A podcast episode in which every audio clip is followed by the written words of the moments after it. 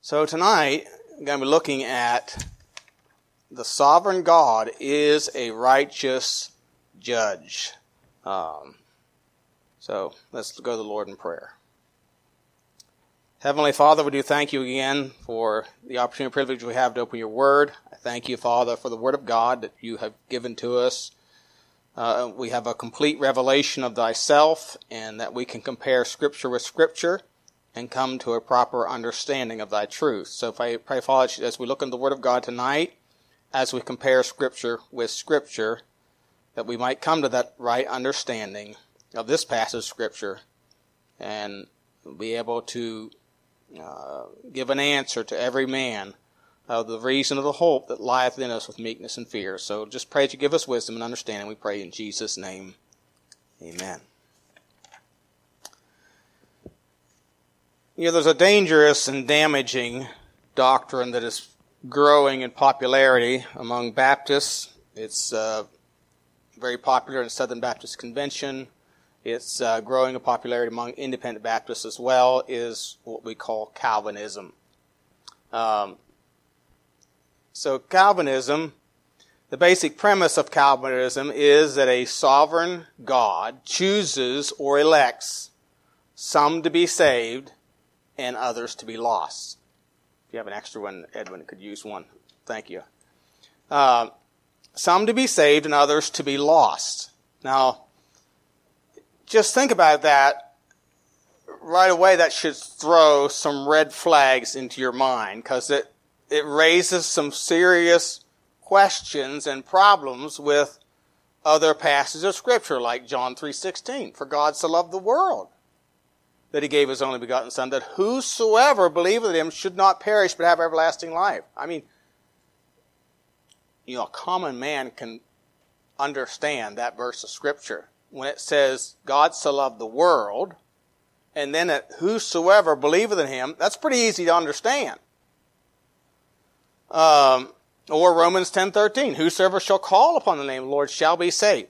So, so that raises some serious questions when you're comparing scripture with scripture. Of course, the way around that difficulty is you change meanings of words, or and, or and take verses out of context.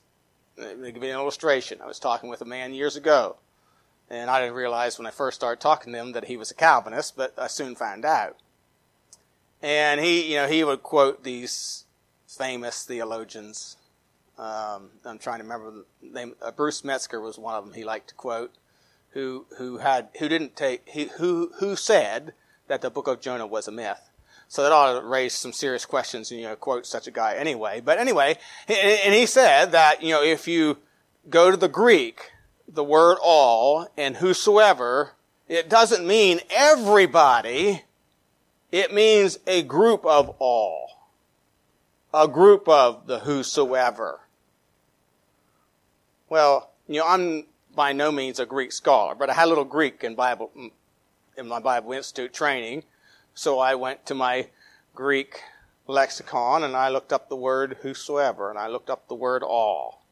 And, it's, and he said it's the Greek word pos. And it is the Greek word pos. And it means all. Whosoever. Whosoever will. That's what it means. It doesn't make these distinctions that it's the all of a certain group. Says no, no such thing. Uh, and of course, the other thing they like to do is take, isolate passage of scripture. And the most popular support passage probably for this damnable heresy is Romans 9. Uh, of course, you know, if you think about that, if you believe that some are chosen to be saved and then others are chosen to be lost, why go soul winning? I mean, when they say some are chosen to be saved and others are chosen to be lost, a true Calvinist believes that if you are one of the chosen, you will get saved. You really don't have a choice in the matter. That's what they believe. Of course, again, you have some real serious issues with some passages of Scripture. Uh, so it, it, destroys soul winning, uh, witnessing. Uh, after all, you know why they're going to get saved anyway. So why? I don't know why they spend money for missions, but they they still do. They say because it's commanded. So let's look at this passage tonight as we think about this and, and try and come to a right understanding of, and this is, can be a difficult passage. Uh, first of all, God is righteous. Notice verse 14. What shall we then say then? Is there unrighteousness with God? And again he says, God forbid. In other words, perish the thought. It cannot be. There cannot be unrighteousness. The word unrighteous here means unjust. And if you, and if again, if you believe Calvinism, you have to come to the conclusion that God isn't just. There's no other way to look at it. Although they would say, no, you, you have no right to say that about God. You just have to accept that God is sovereign. But common sense would tell you God is not just then.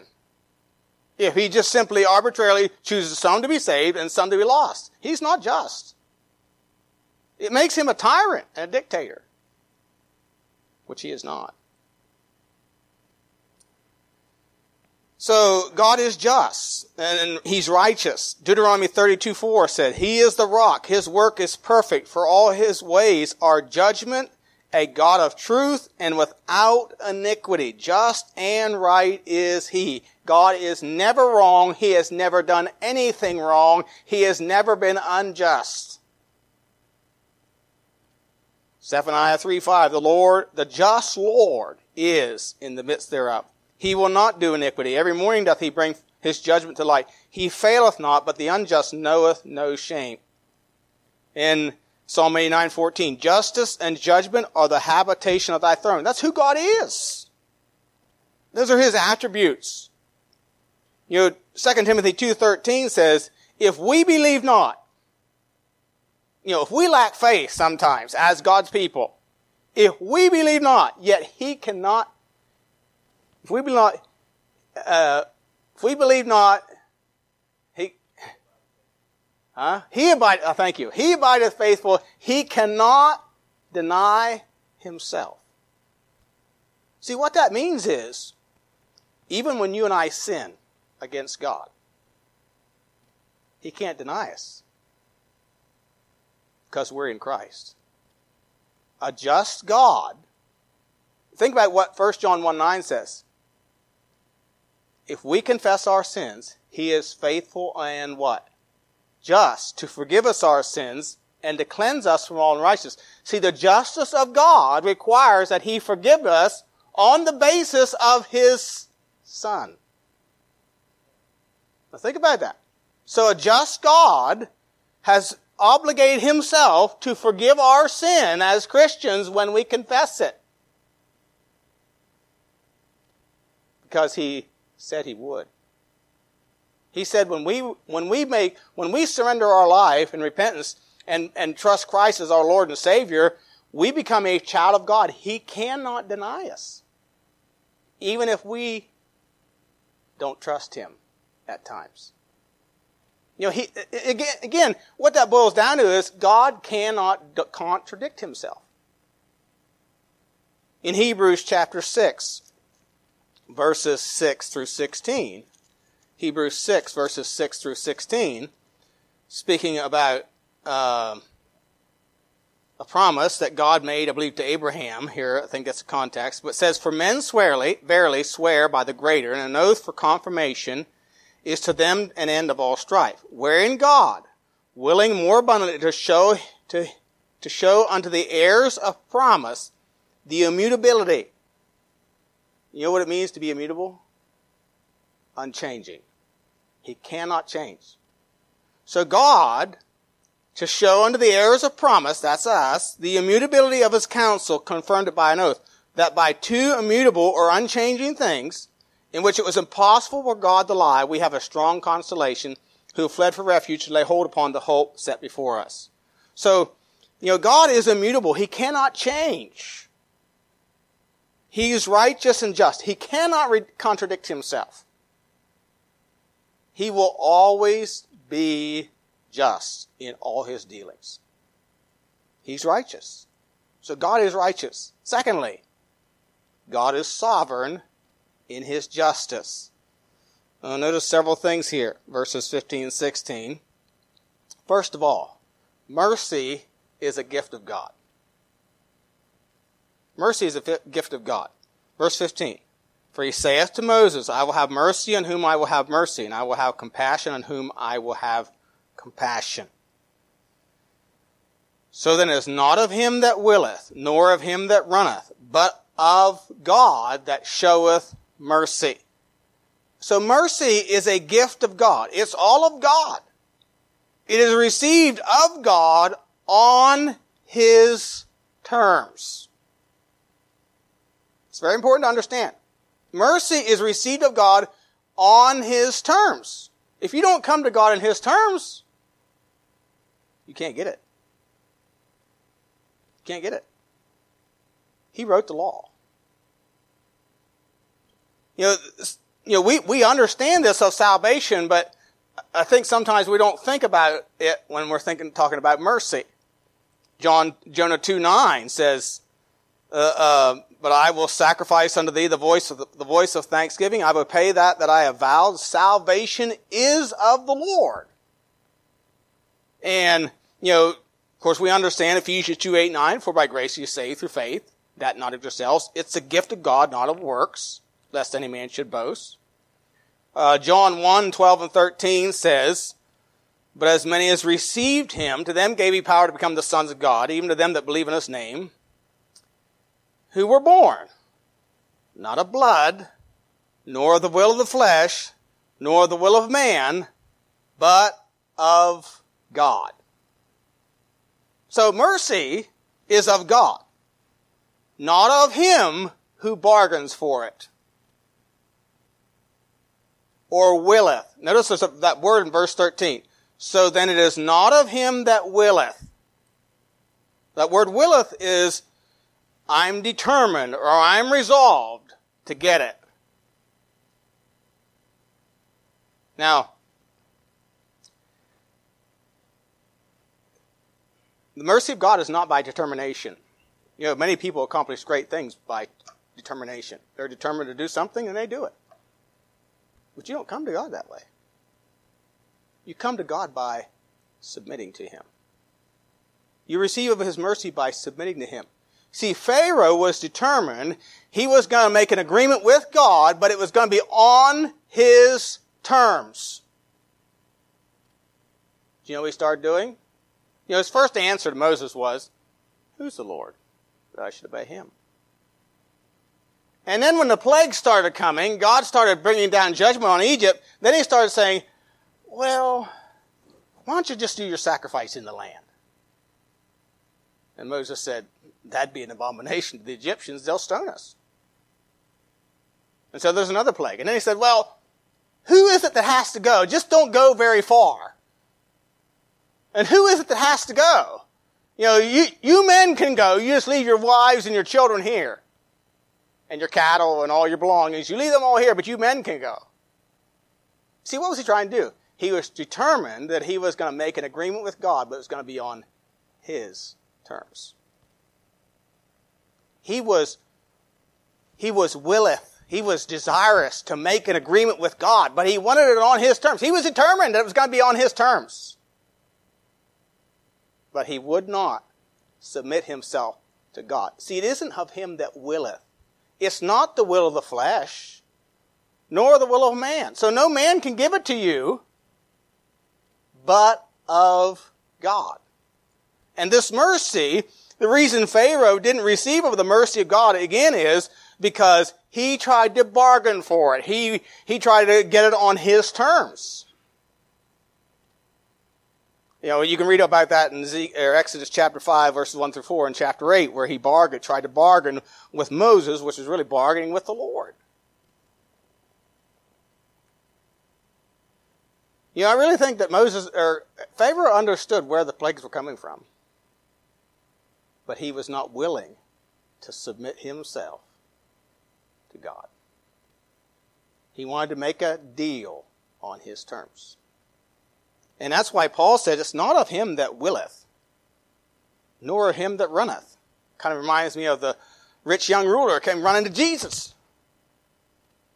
Good master, what must I do to inherit eternal life? Of course, Jesus went through the commandments, said, All these have I kept from my youth up. Jesus said, I lack one thing. Sell all that you have, give it to the poor, come follow me, and thou shalt have treasure in heaven. Well, he went away. See, he was trying to hang on to his way. He, again, he wanted to come to God on his terms. Mercy is a gift of God. We don't come or to God, we don't receive of his mercy on our terms. It's on his terms. So mercy is a gift of God. Secondly, as we think about God as sovereign and his justice, the judgment of God on the judgment of God is on those who reject his counsel. Notice verses 17 through 19.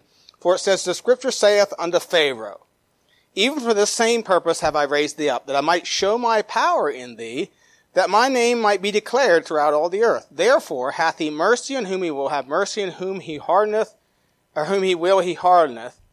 Thou wilt say then unto me, Why doth he yet find fault? For who hath resisted his will? Now, the word willeth and will is used a lot in this passage, and the word uh, is used in different ways, and we use it in different ways. Um, you know, we might say, well, I, and we don't talk like this in English anymore, but, but, you know, this is, of course, another time that the Bible was written. Uh, we might say, well, I desire that, uh, uh, you, you know, I desire, Andrew, that you go, uh, somewhere tomorrow and buy me, you know, two gallon of ice cream or, you know, that's my wish. That's my desire. That's, that's my will for you. That's what I want you to do. You know, the Bible uses that way. The Lord is not slack concerning his promise, as some man count slackness, but is long suffering justward, not willing, not desirous that any should perish. That's what God desires for us, is to be born again. Okay?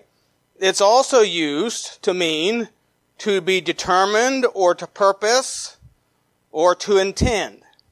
For example, in Acts chapter 18, verse 21, he says, He bade them farewell, farewell saying, I must, must by all means keep this feast that cometh in Jerusalem, but I will. In other words, I'm determined, I'm resolved, and I have intentions of returning again unto you, if God will. That's Acts 18, 21. And this is speaking of Paul when he was on his way to Jerusalem. We know that Paul never did return because he ended up in Rome. So this is the meaning of him that willeth.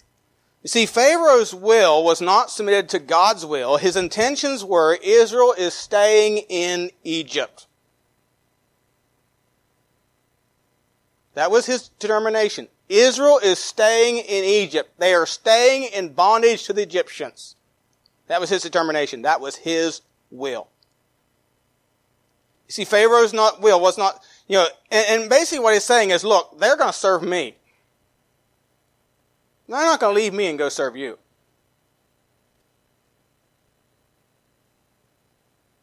And when God began to judge him, he began to say, let's make a deal.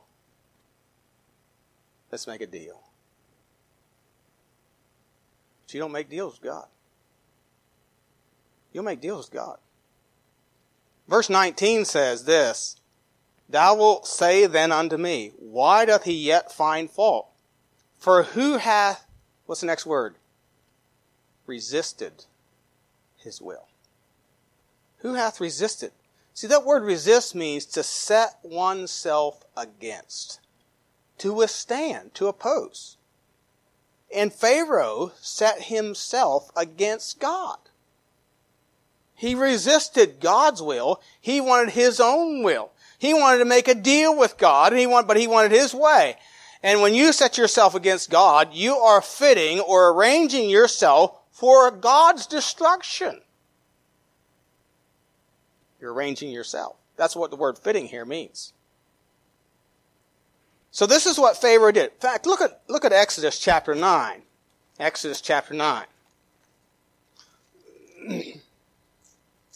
Exodus chapter 9 and verse 13 says, And the Lord said unto Moses, now this is, um, this is probably about, uh, I don't know, plague number eight, I suppose. You know, we, we have some serious plagues. The Lord said unto Moses, verse 13, Exodus 9, Rise up early in the morning and stand before Pharaoh and say unto him, Thus saith the Lord God of the Hebrews, Let my people go that they may serve me. For I will at this time send all my plagues upon thine heart, and upon thy servants, and upon thy people, thou mayest know that there is none like me in all the earth. See, God's trying to tell Pharaoh, look, you understand there's no one like me. You're not equal with me. See, Pharaoh is still thinking, look, God, I have a right to do, I have a right to do a deal with you. You know what he's implying there? You and I are equals. It'd be like, it'd be like our president saying to Putin, the Russian president, let's make a deal. Now, can they make a deal? Are they equals? Yeah, they are. They're both presidents of their countries. That'd be considered an equal, making a deal with an equal. But God says, look, you're not like me. We're not on the same plane. We're on the same plane. And then he says, verse 15, For now I stretch out my hand that I may smite thee and thy people with pestilence, and thou shalt be cut off from the earth. And in very deed for this cause have I raised thee up, for to show in thee my power, that my name might be declared throughout all the earth. As yet exaltest thou thyself against my people, that thou wilt not let them go. Behold, tomorrow about this time I will cause it to rain a very grievous hail, such as hath not been since in Egypt since the foundation thereof, even until now. Send therefore now, and gather thy cattle and all that thou hast in the field, for upon every man and beast which shall be found in the field shall not be brought home. The hail shall come down upon them, and they shall die. Now notice verse 20. He that feared the word of the Lord among the servants of Pharaoh made his servants and his cattle flee into the houses. He that regarded not the word of the Lord left his servants and his cattle in the field. Look at verse 30. But as for thee, this is Moses speaking to Pharaoh, as for thee and thy servants, I know that ye will not yet fear the Lord God. Did you ever witness to somebody and you could tell they weren't really believing what you were trying to tell them? Moses knew by talking to Pharaoh, he wasn't believing what he was saying. You see, and when, when one resists God's will, he rejects God's counsel, the only alternative God has is righteous judgment. Because God cannot give mercy to one who rebels against him, who sets himself against him. See, a righteous or just sovereign will and must judge rebellion against him, or he himself becomes unjust. You know, if you, if you assist your children in breaking the law, what do you become? An accomplice with their lawlessness. See, if God would overlook Pharaoh's sin or overlook our sin, he then becomes an accomplice with sin. And a just God cannot do that. And I know many a parent to do it. But God can't do it. He will not do it. Because He is righteous. You know, to do that would violate his person. It would violate his holiness. You know, Genesis 18:25, you know, even Abraham said to him, "Shall not the judge of all the earth do right?" And the obvious answer is, yes, he will. Psalm 94 verse 2, Lift up thyself, thou judge of the earth, render a reward to the proud. You know, in Romans 1, 21 and 23, we see here that God rewards the proud, proud, and those that reject Him, and He, their foolish heart is darkened. It says, because that when they knew God, they glorified Him not as God, neither were thankful, become vain in their imaginations, and their foolish heart was darkened. Professing themselves to be wise, they became fools. Changed the glory of the uncorruptible God into an image made like unto corruptible man, and to birds and four-footed beasts and creeping things. So when people reject God that we can see in creation and they glorify God as not God, God sends them, or God, that their minds are darkened. You know, when a, when a person turns away from the truth, their heart becomes calloused. Do you ever say about somebody or, or, or, or warn somebody about this? You know, if you continue in this, you're going to become calloused or insensitive to it. That's a hard, that's what it means to harden your heart. And the more Pharaoh rebelled against God, you know what? The easier it was to rebel against God. Because he became more calloused, more calloused. Just like you work, you know, you work with your hands, what do you get on your hands? Calluses.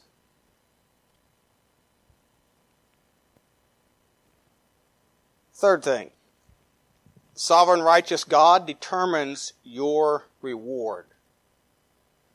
Verses, I'm going to notice three things here. Verses 20 through 20 to 23. Number one, God did not make us rebel against Him. God does not make anyone to rebel against Him. Verse 20. Nay, but O man, who art thou that repliest against God? Shall the thing formed say to him that formed it, Why hast thou made me thus? Now, let me ask you questions. And of course, they're written out there. Did God create rebels? Did God make Adam a rebel?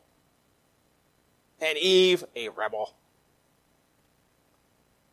Did God create disorder, chaos, handicaps, cancer, adultery, homosexuals. We got some that are saying that they were made that way today to justify their sin. Is that how God created people?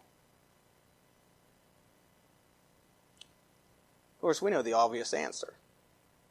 No, God did not. God made us in His image, and everything that God made was very good. Very good. And so when you blame God for your stubbornness or your rebellion against God, or, you know, for your sin in your life and in your world, what you're doing is replying against God. That's what it means. You're replying against God. To reply against means to contradict in reply. To answer by contradicting or to dispute. So you're disputing with God. So these people that are saying, well, I was born gay. They're disputing with God. God didn't create homosexuals. He didn't create sodomites. It's a sin brought about by choices. If you let your sin nature have its way, it will lead to that eventually. Or it can. Or any other type sin. So what Paul is really saying here is this. To say that God made Pharaoh wicked and to dispute against God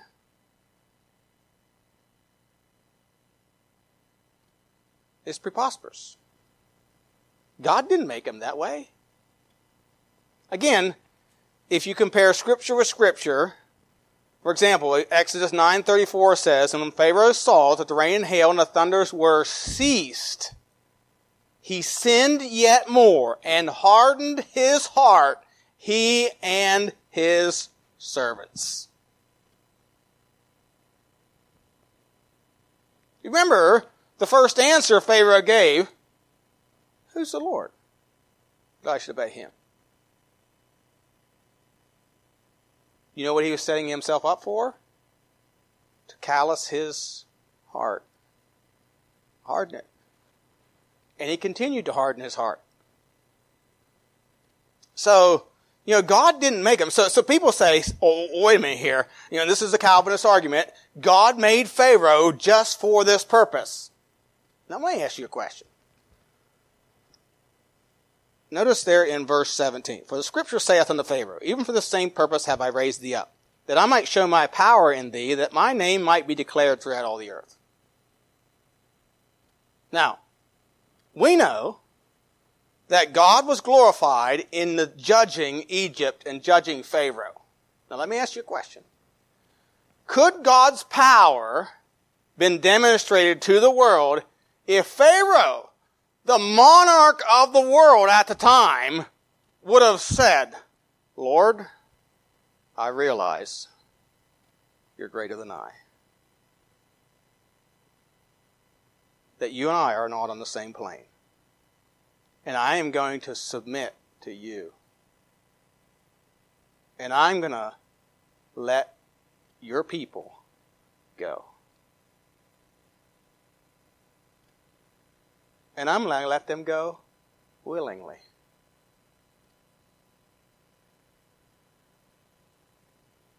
All the rest of the world that looked at Egypt as the power to be reckoned with in the world, what do you think that would have said to them? They would have stopped back and say, wow,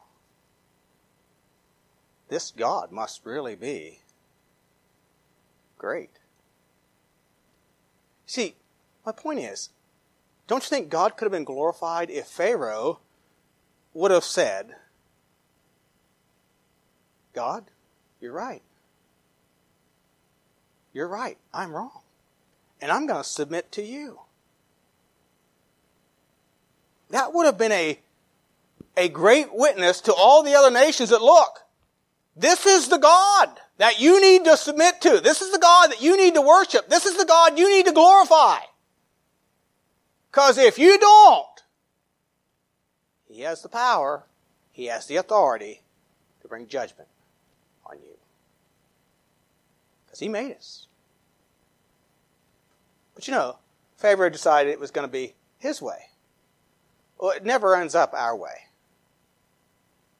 Because God is the authority. So don't reply against God. See, God has the power, this is the second point here, God has the power, the authority to judge man who he is made. Verse 21.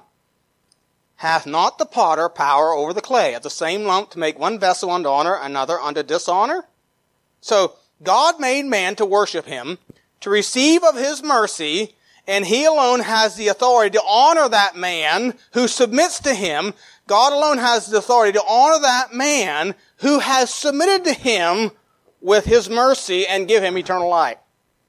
However, if man will not worship God, but resists him, God also has the authority to dishonor him and bring destruction upon him, which he will. Again, this teaches us that no matter how determined we may be in coming to God our way, on our terms, God will not honor it. He won't honor it. And you will not have just grounds in judgment day to dispute your case. Because God is the sovereign and righteous judge.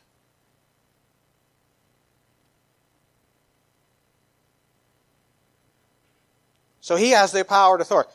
And thirdly, our sovereign God is also long suffering. Notice verses 22 and 23. What if God, willing to show his wrath, to make his power known, endured with much long suffering the vessels of wrath fitted to destruction, that he might make known the riches of his glory on the vessels of mercy which he had afore prepared unto glory. So,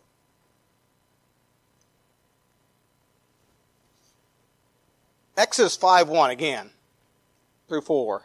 5 1 through 4 says this And after Moses and Aaron went in and told Pharaoh, Thus saith the Lord God of Egypt, Let my people go they may hold a feast unto me in the wilderness. And Pharaoh said, Who is the Lord, that I should obey his voice to let Israel go? I know not the Lord, neither will I let Israel go. And they said, The God of Hebrews hath met with us. Let us go, we pray thee, three days' journey into the desert, sacrifice unto the Lord our God, lest he fall upon us with pestilence or with the sword. And the king of Egypt said unto them, Wherefore do ye, Moses and Aaron, let the people from the works get you unto your burdens? In other words, you're going to stay with me, you're going to continue to be my slaves, I'm the one that has the authority over you. And in Exodus 10, verses 3 and 4, Moses and Aaron came in unto Pharaoh and said unto him, Thus saith the Lord God of the Hebrews, How long wilt thou refuse to humble thyself before me? Let my people go that may serve me. Else, if thou refuse to let my people go, behold, tomorrow will I bring the locusts into thy coasts. Now let me ask you a question. Simple question. Did Pharaoh have a choice in this?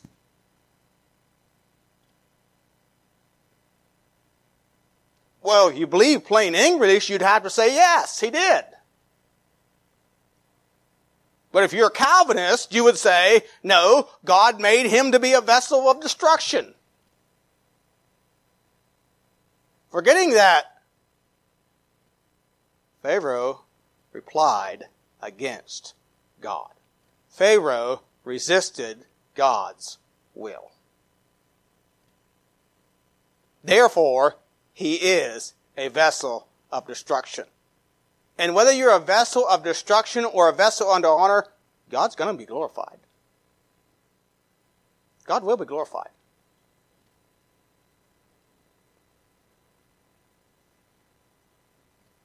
You know, think about it. Moses requested of Pharaoh let them go. He refused. As a consequence, there's ten plagues which were a divine demonstration of power and displeasure, designed to persuade Pharaoh to change his mind. But he would not. Until his firstborn was killed. Then he changed it, and then he changed it back. Notice the words here again. Endured. Endure means to bear patiently one's conduct or to spare one, to abstain from punishing or destroying. So God was, you know, God had every right. The first time Pharaoh said, Who's the Lord? That I should obey him. You get back to your work. God had every right to kill him right there and send him to hell.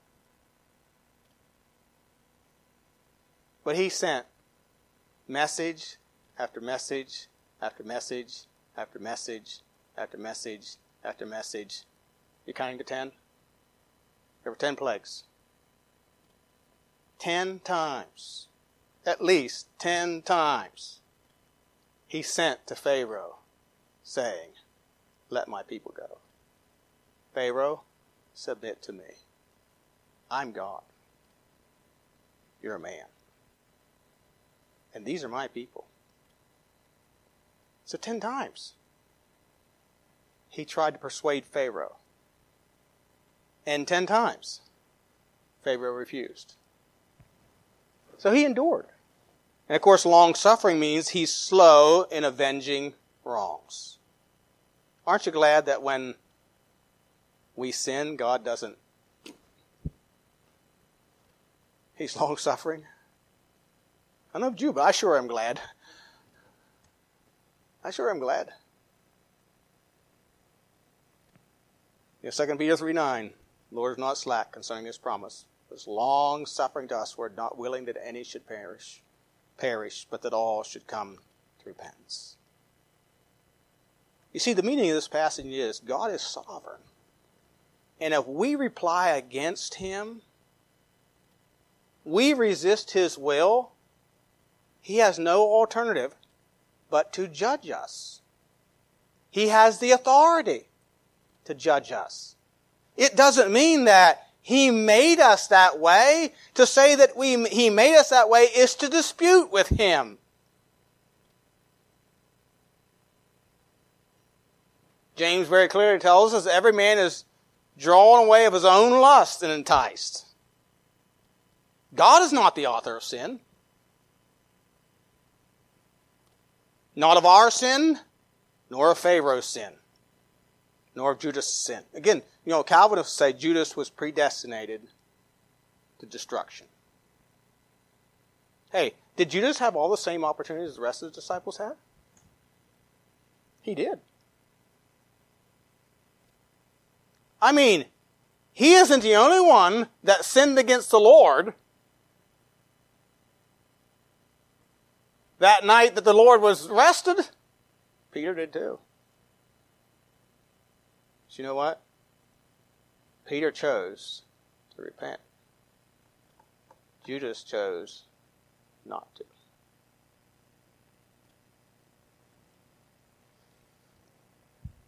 But see, here's the other thing we've got to understand God has foreknowledge.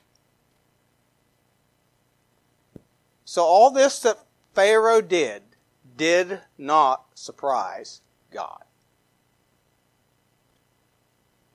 Because God, being God, knows the end from the beginning. You know, God's not surprised that you're here tonight. He knew you would be. Did He make you come? No. You know, some of you may be here because your parents made you come, but God didn't make you come. No. See, our God, He is sovereign, but He is a righteous judge. And He desires, His will is that we submit to Him, not try to do it our way.